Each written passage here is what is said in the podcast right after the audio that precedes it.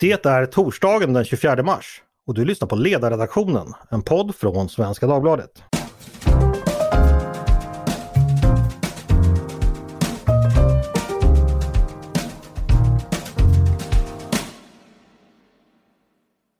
Varmt välkomna ska ni vara! Jag heter Andreas Eriksson. Hittills har nästan 4 miljoner människor eh, flytt Ukraina och ytterligare miljoner är på flykt inom landet. Idag såg jag en uppgift om att vartannat ukrainskt barn under den senaste månaden tvingats lämna sitt hem. Vi befinner oss alltså mitt i den överlägset värsta flyktingkatastrofen i Europa sedan andra världskriget. Hur går den här flykten till? Vart tar människor vägen? Hur ser deras situation ut? Hur tänker de, de som flyr? Och hur kan vi hjälpa till? Det ska vi tala om idag med två gäster som har kunskaper och färska erfarenheter av just detta nämligen Louise Grabo och Emanuel Örtengren. Varmt välkomna båda två! Tack så mycket! Tack så mycket! Om dig Louise ska jag säga att du är ledamot i Europeiska ekonomiska sociala kommittén och det är så vitt jag förstår en eh, sammanslutning för det europeiska civilsamhället. Förstod jag det rätt? Ja, det stämmer utmärkt. Just det. Och Emanuel, eh, du kan, är ju nog bekant för lyssnarna. Du har ju varit tidigare medarbetare på sidan eh, förra sommaren och du är ju också tillförordnad chef för tankesmedjan Fri Värld. Eh, ni har nyligen besökt Polen och, och, gränsen mot Ukraina där flyktingarna kommer och själva sett läget där. Eh, om vi börjar med, hur kom det sig att ni reste ner? Louise, kan du berätta lite om bakgrunden och orsaken till er, er resa? Ja, eh, nej men jag har känt ända sedan invasionen började att jag har velat eh, påverka och liksom dra mitt strå till stacken på något sätt. Eh, sen att det skulle bli på det här sättet var väl lite utav en ja, det, det, kom lite som en överraskning kan man säga för att eh, eh, jag kommer ju från en liten kommun i Västsverige som heter Vara, mm. där jag är lite kommunpolitiskt aktiv. Eh, men eh, där hände det inte så mycket. Redan i början av den här invasionen så sa jag att nu kommer det komma människor till Sverige, vi måste ställa upp, vi måste ta ansvar, vi måste ha en plan för det här. Men det hände inte så mycket. Eh, medan grannkommunen Grästorp eh, tog egna initiativ och liksom Eh, på eget bevåg sa att vi åker ner med två bussar till Polen och hämtar hit folk och ser till att de hamnar i bra familjer och får det, får det bra här i Sverige. Eh, och jag blev så fascinerad av det här så att jag pratade med mina liksom, kollegor i grannkommunen eh, och hade väl lite tur för att de hade inte tillgängliga pass som fungerade och behövde helt enkelt volontärer som kunde ställa upp och då sa jag att ja, men jag och Emanuel kan åka med.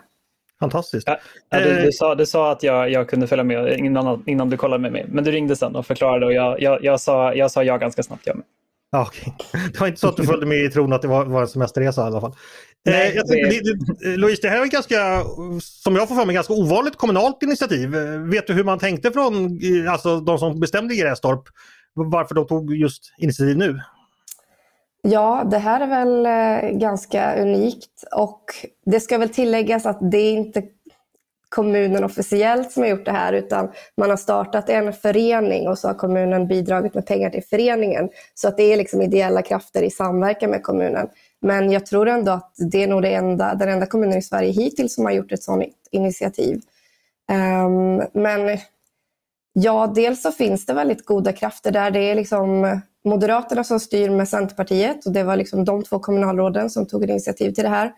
Eh, men sen kanske man också, Grästorp kanske inte är kända för liksom de roligaste sakerna. Eh, så att man kanske vill liksom visa att vi kan, vi vill visa på hur liksom fantastiskt civilsamhälle vi har och hur våra, eh, ja, våra invånare vill ta ansvar och att man ville visa på det i praktiken. Liksom. Mm. Grästorp, en prydnad för Skaraborg ska jag säga som själv har min, eh, min hustrus släkt kommer från Lidköping så jag känner till Slätta väl. Jaha, ja. eh, Emanuel, kan du berätta lite om själva resan? Hur, hur, hur åkte ni ner? Hur gick det och eh, vart åkte ni? Vi, vi åkte buss, eh, två bussar från Spalunds buss, ett eh, lokalt företag ställde upp och eh, eh, det var, vi hade med fyra stycken chaufförer och sen var vi sex volontärer då som följde med. Det var jag och Louise, det var två personer som var vårdkunniga, eh, en kvinna som talade polska och lite ryska som fick fungera som tolk framförallt eh, och en person som jobbade med familjestöd. Så det var en ganska liksom en, en hyfsat bra uppsättning personer att ha med för att, för att kunna, kunna göra någonting sånt. Och eh, vi tog eh, buss från Grästorp, eller vi blev upplockade i Vara där Louise kommer ifrån. Och så åkte vi ner till Karlskrona, tog färjan därifrån till Gdynia och sen körde vi från Gdynia tvärs igenom hela Polen nästan, från det nordvästra till det sydöstra hörnet där staden Zamors ligger, där vi hämtade eh, ukrainare och sen hela vägen tillbaka. Eh, och på tillbakavägen var det via Migrationsverket i Kållered i, i Mölndal utanför Göteborg där vi också skrev in och registrerade de ukrainare vi, vi tog med. Så det var ju liksom det, det praktiska kring, kring resan. Eh, det tog väldigt lång tid. Eh, bara färjeresan tar ju tio timmar enkel väg till exempel. Så att vi var ju väldigt trötta eh, redan, nästan redan när vi kom fram, men framförallt när vi hade rest tillbaka och har fått tillbringa två nätter på, på en buss till exempel. Eh, och så så att, eh, det, det, det, var en ganska slitsam resa på det sättet. Men förstås ingenting i jämförelse med hur det är att, det är att fly sitt, sitt hem såklart. Mm. Louise, kan du berätta lite när ni kom ner till, till, till Polen, till den här staden Samors. Kan du berätta lite hur, hur läget var där? Är, är det dit så att säga första stationen för flyktingar för, för, från Ukraina? Det är dit man kommer så att säga? Mm, nej, det här är egentligen så second point kallar de det. Så att först när de kommer över gränsen, där är det ju liksom väldigt mycket organisationer och det är massa bussar och där händer väldigt mycket. Men sen mm. så bussas ju många av dem vidare till de närmsta städerna och då är Samors en sån stad. Så att det kommer hela tiden bussar med folk från gränsen och därifrån går det också bussar vidare till främst till liksom de större städerna i Polen. Uh, så Warszawa och Krakow. Men då även ibland till andra platser. Det kunde vara Tyskland och som i vårt fall Sverige. Då. Mm. Um, så det var lite som en mellanstation kan man säga. Uh, vi hade en, vår kontaktperson där, Piotr, han var... Han var chef för idrottsförvaltningen. Ja, och han hade blivit ansvarig mm. för hela den här anläggningen kan man säga. Och det fanns också flera ställen i staden där folk liksom övernattade på skolor och sporthallar och sånt. Men vi var på en sporthall där man liksom kom och registrerade sig och sen åkte vidare därifrån. Just det. Um, och Eh, det är svårt att veta liksom vad man ska förvänta sig när man kommer till en sån plats och aldrig har varit eh, ja, på ett sånt ställe tidigare. Men han var väldigt bra och liksom förklarade att det är väldigt lugnt här. Um, de flesta här liksom mår väldigt, eller mår inte bra, men de är lugna och det, ni behöver liksom inte stressa upp er utan håll er lugna och prata med dem och liksom lyssna in vad de vill. Um, för att ja, det är ingen idé att stressa upp sig. Och sen fick vi också ja, se oss omkring. Det var väldigt mycket volontärer i gula västar som sprang omkring. Uh, mycket djur. Uh, väldigt många har ju med sina hundar och katter och även andra djur. Mm. Um, så ja, det var en speciell plats en sorts transitstation kan man kanske säga. Eh, vilka resurser fanns det där? Du beskrev lite, man är där och sover över några nätter. Fick du någon uppfattning hur länge flyktingarna stannade innan de hade möjlighet att ta sig vidare? Emanuel, ja. vad säger du om det? Mm. De flesta stannar där i ett par dagar eh, och sen så beger sig majoriteten av dem till större polska städer som Warszawa eller Krakow. Mm. Eh, så när, när, vid den tidpunkten när vi var där, det, det, är en dryg vecka sedan, då befann sig till exempel 300 000 ukrainare bara i Warszawa. Och det, den siffran har väl antagligen ökat sedan dess. Mm. Och det är ju, Warszawa är lite större än Stockholm, men det är ju en, eh, som, om jag minns rätt, så är det en 20-procentig ökning av Warszawas befolkning på två veckor. Mm. Och Det kan man ju föreställa sig själv liksom, eh, vilka, vilken otrolig logistisk utmaning det blir. Och ja. Det har man ju löst för det mesta genom att Eh, de som blir kvar i Polen lite, lite längre då, eh, vilket ändå är en stor del, de bor helt enkelt hos vanliga polska familjer. De bor i gästrum, de bor i källare, de bor i, i kanske övergivna eller, eller liksom tomma sommarhus eller liknande. Så att det, det har verkligen det är ju det polska civilsamhället framför allt, eh, volontärer och eh, kommunerna som har svarat upp mot den här utmaningen och, och de här liksom, logistiska eh, problemen. Eh, vår bild nerifrån Zamors var väl att centralregeringen, det var det som vår kontaktperson Piotr som Louise nämnde sa till exempel, han menade att centralregeringen hjälper dem inte så mycket och de skulle kunna göra mer. Eh, och Sen sa han också att det saknas humanitära proffs. Som vi nämnde så var ju Piotr chef för, för idrottsförvaltningen och hans kompetens är främst inte då humanitär hjälp utan han har försökt lösa det här tillsammans med, med sina kollegor och volontärer så gott han har kunnat. Men mm. vid de humanitära organisationerna finns ju främst precis vid gränsen. Men vid de här second point-ställena som Zamos är, där kanske det skulle behövas mer insatser egentligen. Eh, så att, eh, det, det var väl den bilden vi, vi hade därifrån. att de gör verkligen så gott de kan men det kommer 3-4 tusen per dag och många stannar ett par dagar. Så det är en väldig omsättning av människor, det är väldigt många människor och de har inte riktigt resurserna för det. Framförallt inte om folk då om, och det kanske kommer bli så nu ifall folk stannar i städer som Samos under en längre tid. Då måste man kanske bygga baracker eller moduler eller någon form av mer så här semipermanenta boendelösningar och det saknas idag. Just det. Nu besökte ni inte ni själva gränsövergången men var det no fick ni någon uppgift, eh, andrahandsuppgift kanske om situationen hur det ser ut just där? Var det någon som kunde berätta om det? Ja, just den dagen vi var där, det kan ju du berätta Louise, då var det ju lite drama vid gränsen.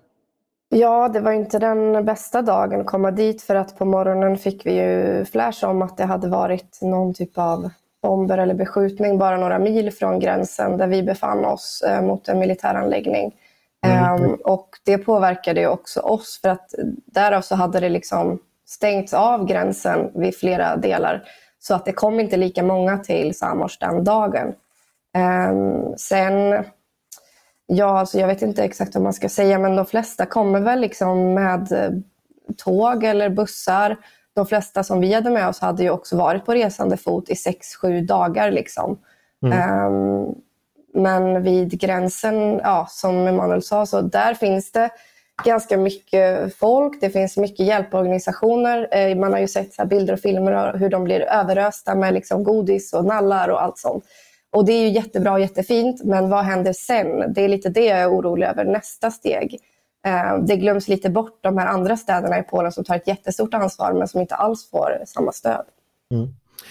Jag tänkte, när ni väl kommit dit och det, det var dags att säga att eh, de, som, de flyktingar som skulle vilja följa med till Sverige, var det bestämt innan vilka som hade så att säga, anmält sig frivilligt eller bestämdes det där? Hur, hur, hur löste ni den frågan? Det var inte helt bestämt. Det var ju, vi hade en lista på 63 personer om jag minns rätt som var intresserade. Men eh, det, och det pratade vi om lite innan Andreas, att de visste inte var Grästorp ligger eller vad som finns i Grästorp. Så att när vi väl var på plats så fick vi ju förklara lite att eh, ja, men det här är Grästorp och det kommer finnas boende till er, det kommer finnas eh, skolplatser till barnen och så vidare. Eh, och eh, det var ju vissa saker som de var oroliga över, till exempel Eh, kommer vi att, eh, som om vi åker med till Sverige som ju är, är betydligt längre bort än, än Polen från Ukraina sett såklart, så eh, kommer, vi, kommer vi fastna i Sverige. Kommer vi, om kriget tar slut, kommer vi kunna komma tillbaka till Ukraina snabbt då? För det, det var, var nästan alla måna om skulle jag säga. De allra, allra flesta, nästan alla vågar jag påstå, de vill tillbaka. Eh, och de vill tillbaka så snart kriget är över. Så, så det är också en, en, en intressant sak att, att, fundera på nu när man till exempel ska eh, integrera ukrainare i samhället och i skolor och sådär. I vilken mån ska vi se till att de anpassar sig till det svenska samhället och lär sig svenska språket till exempel och i vilken mån ska man försöka bibehålla deras band till Ukraina. Det är en ganska svår mm. avvägning tycker jag. Men svaret på frågan om vi hade bestämt innan är ju nej, utan vi hade intresserade personer som vi fick eh, då genom en lista genom vår kontaktperson Piotr. Men eh, sen väl på plats så fick vi berätta mer eh, och då hade Minns jag det rätt Louise, att de hade skickat ut en liten folder också med lite information om Grästorp? Ja, de hade gjort det, så det var ganska gulligt att det låg en så folder om Grästorp i registreringen där. Men det, det, vi kan också tillägga att det var ju flera personer som liksom kom direkt från gränsen och hoppade ur bussar och så stod vi där med våra bussar och så var det liksom lite av en chansning att de bara, ja men vi hoppar på det här, vi vet knappt var den här bussen är på väg. De får höra att den är på väg mot Sverige och liksom tar en chansning. Mm. Ehm, det var mycket den situationen att man visste inte riktigt vad man gav sig in på. Eh, men någonting som vi också har förstått då att de här första dagarna och kanske första veckorna av kriget så flydde de som var rika, som hade kontakter, som hade pengar, som kanske tog en bil och körde ut ur Ukraina. Men när vi kom, då började det mer komma personer som kanske inte hade kontakter eller kände någon i någon annan polsk stad. Utan man, man bara började ta sig ut ur landet och sen hade man ingen plan.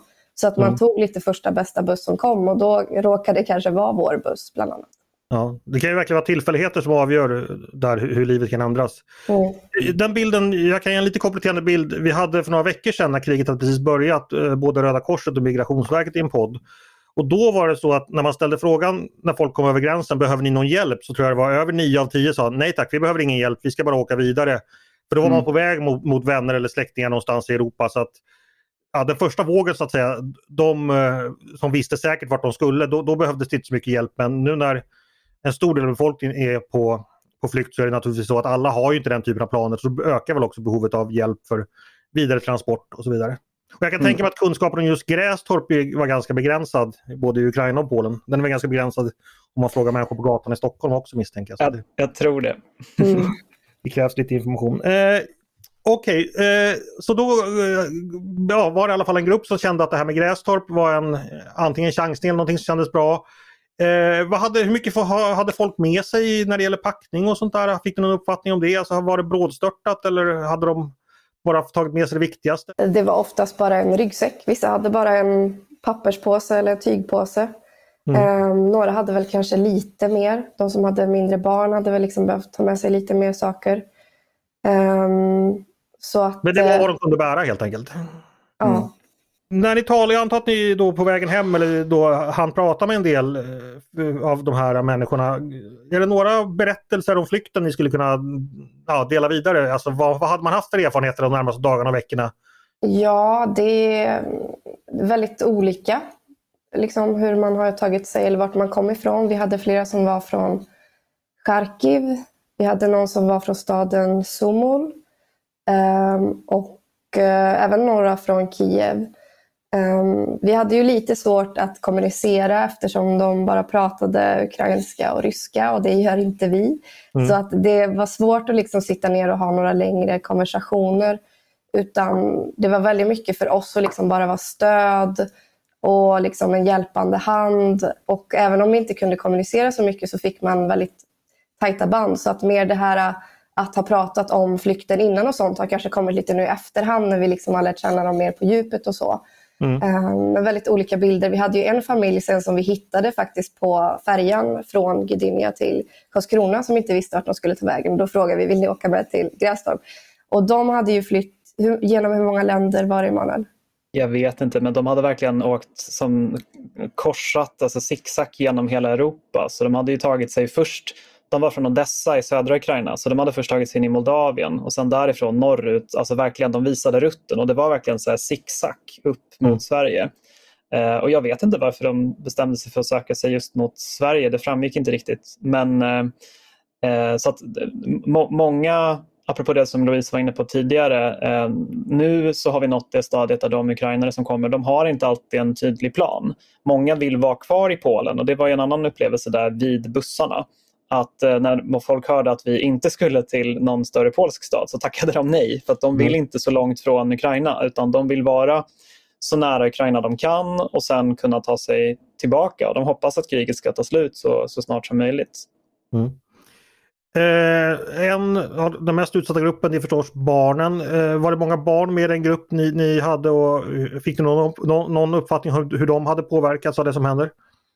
Ja, det var, det var drygt hälften. Så vi hade med oss 72 ukrainare och 38 var barn. Mm. Um, och um, jag, jag vet inte vad du tänker Louise, men jag, jag, jag reflekterade mest kring när vi var tillbaka i Grästorp i söndags och träffade några av de ukrainare vi hade tagit dit. Och um, då fick vi bilden att för barnen hade inte riktigt hunnit reflektera under resans gång. För dem var det nästan som ett äventyr att uh, man satt på en buss och tog sig mot ett nytt land. Men när de väl var i Sverige nu så, så följer de nyheter från Ukraina i realtid precis som sina mammor.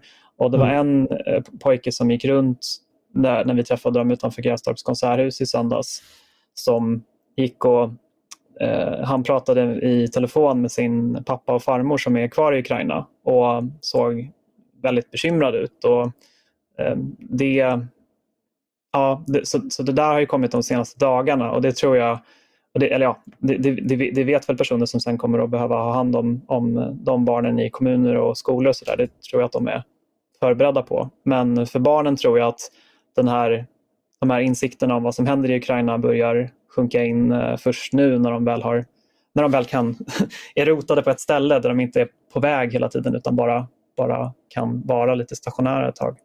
Mm. Och sen kan man lägga till att på vår, våra bussar var det ganska blandade åldrar med barn. Kanske en övervikt mot de som var lite äldre, mellan liksom 10 och 15. Men vi hade även små barn. Vi hade väl någon ett, ettåring och någon tvååring.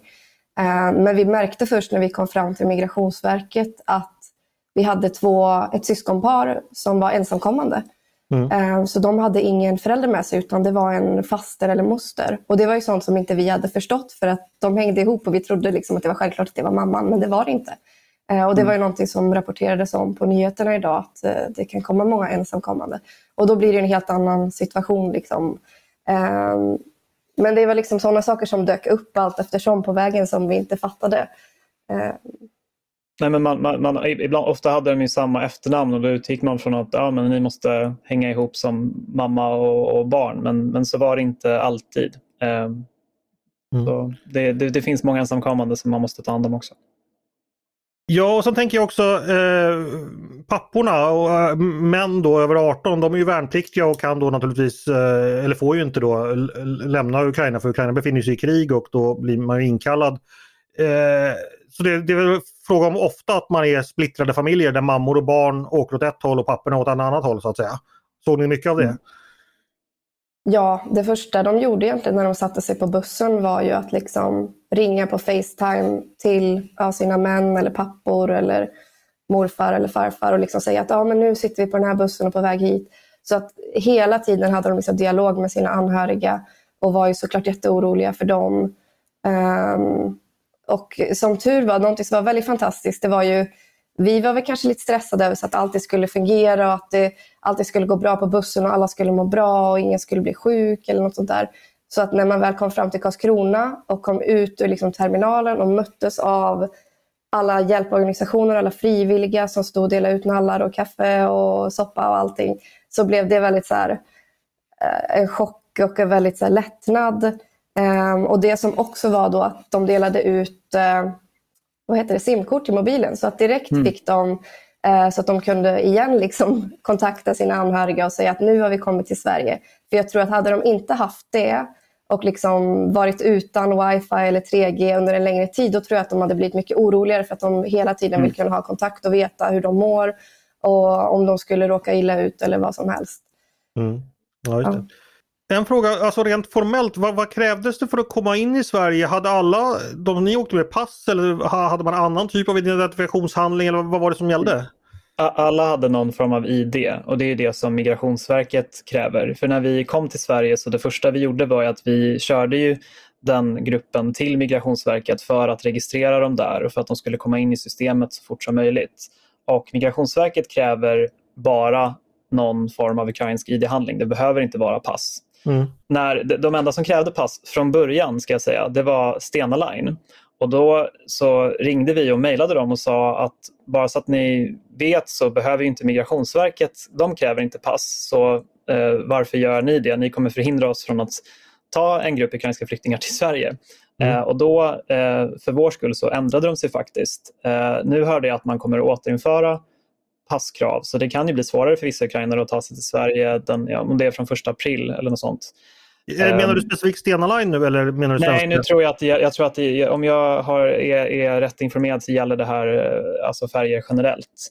Fast jag fick eh, uppfattningen att det var i, krav på ID, inte just på pass. Men det... Okej, okay, ja, men då kanske, då kanske det är som, som i vårt fall. Då, för att det, det vi tyckte var konstigt var att Migrationsverket kräver ju inte pass, så därför så borde inte Stena Line göra det heller. Och vi poängterade den inkonsekvensen och då, då ändrade de sig faktiskt. Så det, mm. det ska Stena Line ändå ha, ha heder för. Och eh, eh, vi, från början så, jag pratade med eh, en person som hade jobbat med evakueringar från Ukraina tidigare och han sa att nej, men alla vi har haft hand om eller de flesta i alla fall har haft pass och vi hörde ju det från, från de, eh, alltså den första vågen så att säga av Ukraina, de som kom och lämnade Ukraina ganska tidigt. De hade ju alla pass. De hade pengar, planer och pass. Eh, och, och, så. Men eh, det, det har inte de som kommer nu och det kan ju bero på olika saker. I vissa fall är det faktiskt ingenting man får med sig. Alltså ens hem kan vara sönderbombat och då försvinner passet med det. Mm. Eh, och Vissa reser helt enkelt inte så mycket. Och jag menar, vi ska inte kasta sten i glashus. Vi hade ju folk som inte kunde följa med i vår riktning på resan för att de inte hade pass. Så att alla i vår grupp hade inte det heller. I Sverige, I Sverige så är det polisen som är den trånga sektorn så att säga.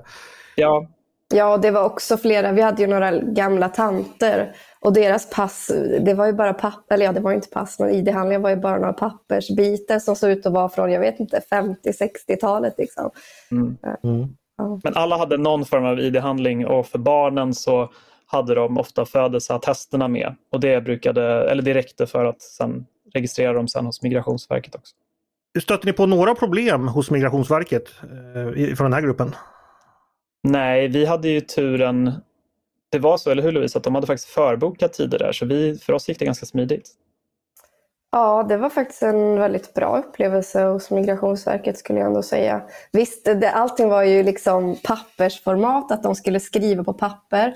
Och jag menar de flesta som vi hade med oss kunde inte ens skriva liksom med vårt alfabet, utan de skrev mm. ju på liksom det ryska eller ukrainska alfabetet. Så bara att fylla i de där papperna var ju svårt. Det hade varit så mycket enklare om de hade bara kunnat skriva på ukrainska, för då hade allting gått snabbare. Mm. Um, så det tog väl lite tid. Men sen när alla väl hade fyllt i och vi fått hjälp med lite översättning och sånt, så gick det väldigt fort ändå. Jag tänkte, så åkte ni vidare upp genom Sverige och kom, kom till Grästorp. Eh, vad har, har hänt sedan dess? Eh, var, var, bor folk nu och vad gör de? Och har man börjat fundera kring skolor för barnen och så vidare? Vad, vet ni någonting om det? Ja, um, eftersom vi då visste liksom direkt när vi satte oss på bussen så visste vi vilka vi hade med oss och vi, vad vi trodde var familjekonstellationerna och vilka som ville bo ihop. Så att vi rapporterade det tillbaka och så hade de ju eh, massa familjer som hade sagt att vi kan ta emot eh, här. Så att de matchade också att man skulle hamna i familjer där det fanns barn i liknande ålder. Eh, man vill också att de flesta ska bo inne i liksom tätorten och inte på landsbygden för att alla har inte körkort så att man inte kan ta sig. Ehm, och nu jobbar kommunen stenhårt med att eh, de barnen ska kunna börja skolan. Eh, och då är det väl liksom, ja, lite praktiska saker som ska lösas. Men även att de har fått möjlighet att börja spela fotboll, eh, gå i bågskytte, bågskytteklubben har öppnat upp, att de ska kunna börja där. Eller taekwondo var det också som de har blivit erbjudna. Eh, så att eh, de försöker liksom, det här var väl också anledningen till, jag tror det är en väldigt stor skillnad att komma med Migrationsverket och hamna på Utanför Skara finns ett ställe som heter Stora Ekeberg där det är liksom 500 platser och det är Bert Karlsson som har byggt det här. Och det blir nog, man blir väldigt avskild från resten av samhället jämfört med att man hamnar hos en familj. Man hamnar i den här gruppen av människor som de träffas varje dag och äter lunch på eh, Konserthuset i Grästorp och så. Så att man jobbar väldigt mycket på att få in dem i samhället och kommunen har redan planer på att liksom få in mammorna, att de ska kunna sommarjobba i kommunen i sommar och sådana saker för att få in dem på arbetsmarknaden också. Mm. Eh, en fråga, det är ju nu ungefär 20 000 ukrainare som har kommit till Sverige eh, sedan kriget började. Det här kanske inte ni vet svar på, men har ni någon uppfattning om ungefär hur det brukar gå till när man kommer till Sverige? Var det, mång, eh, var det fler bussar av ert slag som gick eller reste folk själva? Mötte ni någon på färjan? Mötte ni någon nere i Polen? Har, har ni någon uppfattning om hur, hur så att säga, det, det resandet går till? Nej, men vi som som Louise sa tidigare så var ju den här bussen var ju ovanlig på så sätt att det, var, det fanns en kommun i, i botten som hade garanterat ett visst antal boendeplatser, skolplatser och så vidare redan från början. Så det här var inte ett helt initiativ från privatpersoner som bara vill ta några ukrainare till Sverige och sen så får de klara sig själva. Utan, så på så sätt var det ovanligt. Ehm, men jag tror ju att den där siffran, eller som jag har förstått tidigare så är, är de här siffrorna lite i underkant därför att ukrainare kan ju resa visumfritt inom EU i upp till 90 dagar. Så att alla de här har kanske, som har kommit till Sverige nu har kanske inte registrerat sig hos Migrationsverket ännu. Mm. Eh, och, så det kan vara ännu fler. Eh, min, eh, ja, alltså de vi träffade på, på färjan till exempel, de som vi faktiskt tog med oss till Grästorp sen, de hade ju, ja, jag vet inte, de verkar ha hamnat här av en, av en slump. Det var inte så att de hade släktingar eller någonting här utan de, de ville nog kanske bara till ett land som var relativt nära Ukraina men ändå inte ett land som Moldavien kanske som är väldigt fattigt och inte har så bra förutsättningar att ta emot många flyktingar just nu. Mm. Ja, och det finns ju, eller vi har ju också hört om många andra initiativ, men då liksom privatpersoner eller företag som skickar ner bussar. Men då när de kommer tillbaka så är, lämnar de ju helt till Migrationsverket att liksom ta över det ansvaret sen.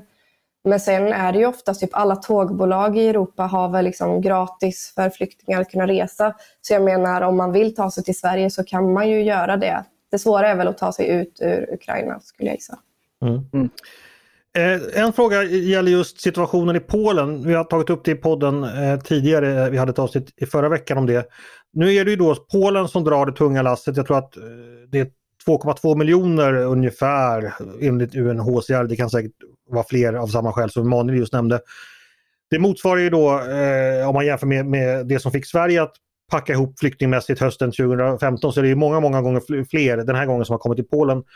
Ni gjorde ett kort besök, men fick ni någon uppfattning hur de polska myndigheterna, det polska befolkningen, det polska civilsamhället, eh, hur man klarar det här? Finns det liksom, eh, är det, är det så att det knotas på sina håll? Finns det motstånd? Vad är de, har ni någon uppfattning om hur, hur så att säga, man har, man, eh, hur responsen ser ut? men det är väldigt olika på olika ställen just eftersom det är kommunerna som ansvarar primärt för mottagandet tillsammans med volontärer.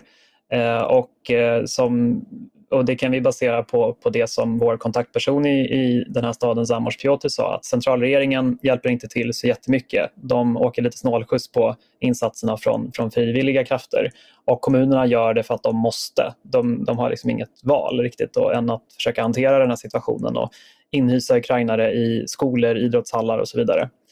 Eh, jag, har, jag minns att Piotr sa när vi gick runt eh, inne i det här mottagningscentret som då egentligen var som en skola och idrottshall att eh, men om du har någon kritik mot, mot vårt mottagande så, så säg det. Jag vill gärna veta och det, det lät verkligen som att han menade det. Men jag har jättesvårt att säga någonting annat än att de gjorde det absolut bästa de kunde under förutsättningarna. Det är, det, när det kommer så många människor och man har så relativt lite resurser då och så som vi också varit inne på tidigare, så förhållandevis lite förkunskaper i att vara som ett humanitärt proffs. Alltså han är som sagt var chef för idrottsförvaltningen.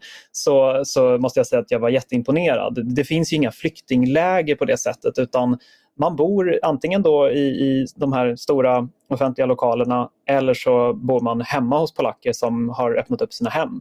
Så mm. motstånd, nej, inte just nu i alla fall. Eh, jag tror att Ukraina och Polen har ju så nära historiska mm. och kulturella band. Så att där, man ser det verkligen. Det är som att vi skulle ta emot norrmän eller någonting sånt. Så där så, så den eh, uppbackningen är, är, uppfattar jag är ganska, ganska stor i, hela, mm. ja, i alla de delar av Polen som vi hann göra några stopp i. Mm. En fråga bara om språket. Eh, hur klarade man det? Fanns det tillräckligt mycket med polacker som kunde prata ryska eller ukrainska? Eh, ja, det är slaviska språk alltsammans som i samma familj men de är väl ändå inte helt lättförståeliga mellan varandra. Fick du någon uppfattning om hur kommunikationen gick? Du menar på plats, liksom, hur det fungerar? Ja, men, men precis, mellan flyktingarna och eh, polska volontärer och myndigheter. Men det verkar gå ganska bra liksom, mellan polska, och ukrainska och ryska. Att de förstår varandra ganska bra ändå. Uh, och Det är väl just därför som många söker sig till Polen. För att då ser man att det kan finnas en möjlighet att få jobb enklare eftersom man kan göra sig förstådd och så. Mm. Um, så det skulle jag säga. Det ska ju sägas att, eh, att många polacker, framförallt lite äldre polacker, talar ju ryska, vilket nästan alla eh, ukrainare som var där gör. Mm. Och eh, sen så på, på plats där vi var så fanns det ju också en kille som hjälpte oss i bussen också eh, innan vi avfärd och bara berätta lite om vad som skulle hända. Och han var ju ukrainare och det finns många ukrainare i Polen sen, sen innan det här kriget också. Så mm. det, det underlättar i kommunikationen att det redan finns ukrainare eller ukrainska och ryskspråkiga personer på plats. Mm. Det, ja, precis, det ska sägas. Eh, den ukrainska diasporan redan före kriget var ju stor och räknade då över en miljon, ja, om det var två miljoner som, som redan bodde så det, det fanns gott om. Mm. Eh, vi ska ta och runda av. Är, är, jag tänkte om ni, är det några tankar som har dykt upp hos er efteråt? Så här, några aha-upplevelser eller insikter eller så här, när ni väl har varit på plats i den här flyktingsituationen som då är den eh, värsta i Europa sedan andra världskriget. Någonting ni skulle vilja dela med er till, till lyssnarna? Nej, men jag skulle väl bara kunna säga att eh, de, de, barn och vuxna som vi har varit i kontakt med har varit jätte, jättetacksamma och de vill verkligen inte, om man, man vill hjälpa till och fråga så här, ah, men är ni hungriga, vill ni ha något att äta? Säger de nej, nej, nej, vi behöver ingenting. Men sen så mm. om man ger lite mat så, så är det såklart att de är hungriga, men de vill verkligen inte vara till besvär. Och det märker man mm. så väl nu i samhället också, att de vill bara, de har kommit hit och de vill jobba de vill att barnen ska gå i, få kunna gå i skola. Men de känner sig också att det kanske är lite jobbigt att bo hemma hos en familj och vara beroende av någon annan. För att de, de känner att de vill inte liksom tynga ner någon annan, utan de vill verkligen vara med och bidra. Sen kommer det ju såklart vara väldigt svårt praktiskt att kunna lösa det. Men jag hoppas verkligen att vi hittar bra lösningar för det.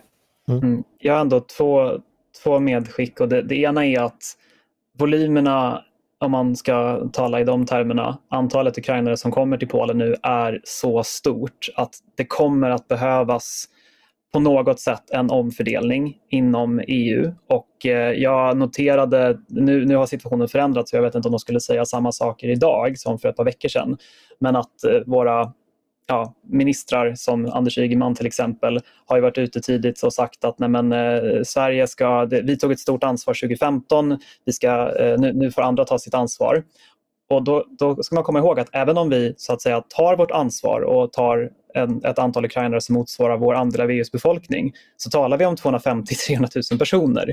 Så mm. det, det, är ett stort ansvar som även vi måste ta. Man kan peka på andra om man vill men, men vi kommer behöva ta ett stort ansvar i Sverige. Och det för mig till mitt andra medskick som är jag har faktiskt stört mig på, om jag får vara lite politisk, det är ju ändå en lite politisk podd det här, på att Anders Ygeman faktiskt har... Jag förstår att han vill varna för människor från att säga, tänk på att det är ett stort åtagande. Det håller jag med om. Det är ett stort åtagande att, att, att kanske ta, ta emot eh, ukrainare hemma eller i sin kommun eller sådär.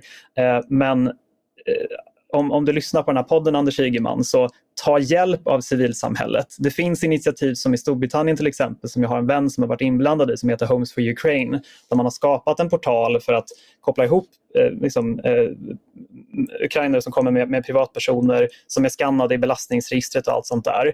Eh, se inte liksom, att, att ta folk genom myndigheter och genom de systemen, det, det är klart att de ska registrera sig hos Migrationsverket, vilket var det första vi gjorde med den här gruppen. Men ta hjälp av civilsamhället. Det är de som är liksom frontlinjen i det här. Det är de som kommer se till så att ukrainarna kommer in i samhället i, i praktiken också, inte bara i systemen utan genom allt ifrån språkcaféer till, till att eh, barnen får vara med i föreningslivet och så vidare. Så att ta, ta för bövelen hjälp av civilsamhället nu och ställ inte civilsamhället och alla frivilligkrafter som finns mot eh, liksom den politiska biten. De, de kan, kan komplettera varandra. Så jag, jag, jag, nu blev jag lite så här, nästan lite känslosam här, men jag, jag, jag tycker verkligen att det vi har sett är att det finns ett sånt otroligt initiativ både i det polska civilsamhället men också i det svenska. Och Det mm. tycker jag verkligen att vi måste utnyttja nu, ta vara på det så länge den här, det här stora engagemanget eh, finns. Mm. Det får bli slutord. Eh, jag ska passa på att eh, återkomma till det jag sa inledningsvis. Ukraina är alltså ett land med 44 miljoner invånare varav 4 miljoner ungefär redan har flytt. Och jag har då sett uppgifter, jag har inte fått dem bekräftade men det är kanske inte helt orimligt att Vartannat barn i detta enorma land med 44 miljoner invånare har alltså under den senaste månaden fått fly sina hem. Det är en humanitär katastrof av mått vi inte har upplevt på många generationer och hur vi agerar nu kommer förmodligen definiera vår tid för lång, lång tid framöver. Stort tack Louise Grabo och Emanuel Örtengren för att ni ville komma och berätta om era erfarenheter. Tack! Stort tack! Och tack till er som har lyssnat på ledarredaktionen en podd från Svenska Dagbladet. Ni är varmt välkomna att höra av er till redaktionen med tankar och synpunkter på det vi har precis diskuterat. Vi pratade ju om civilsamhället nu eh, precis och civilsamhället det är vi det, det är ni det. Så att eh, hör av er med, om ni har förslag och tankar på hur vi ska lösa det här tillsammans. Men också självklart om ni har idéer och förslag på saker vi ska ta upp i framtiden i podden. Maila då bara med ledarsidan snabla svd.se. Dagens producent, han heter Jesper Sandström själv heter jag Andreas Eriksson och jag hoppas att vi hörs igen snart.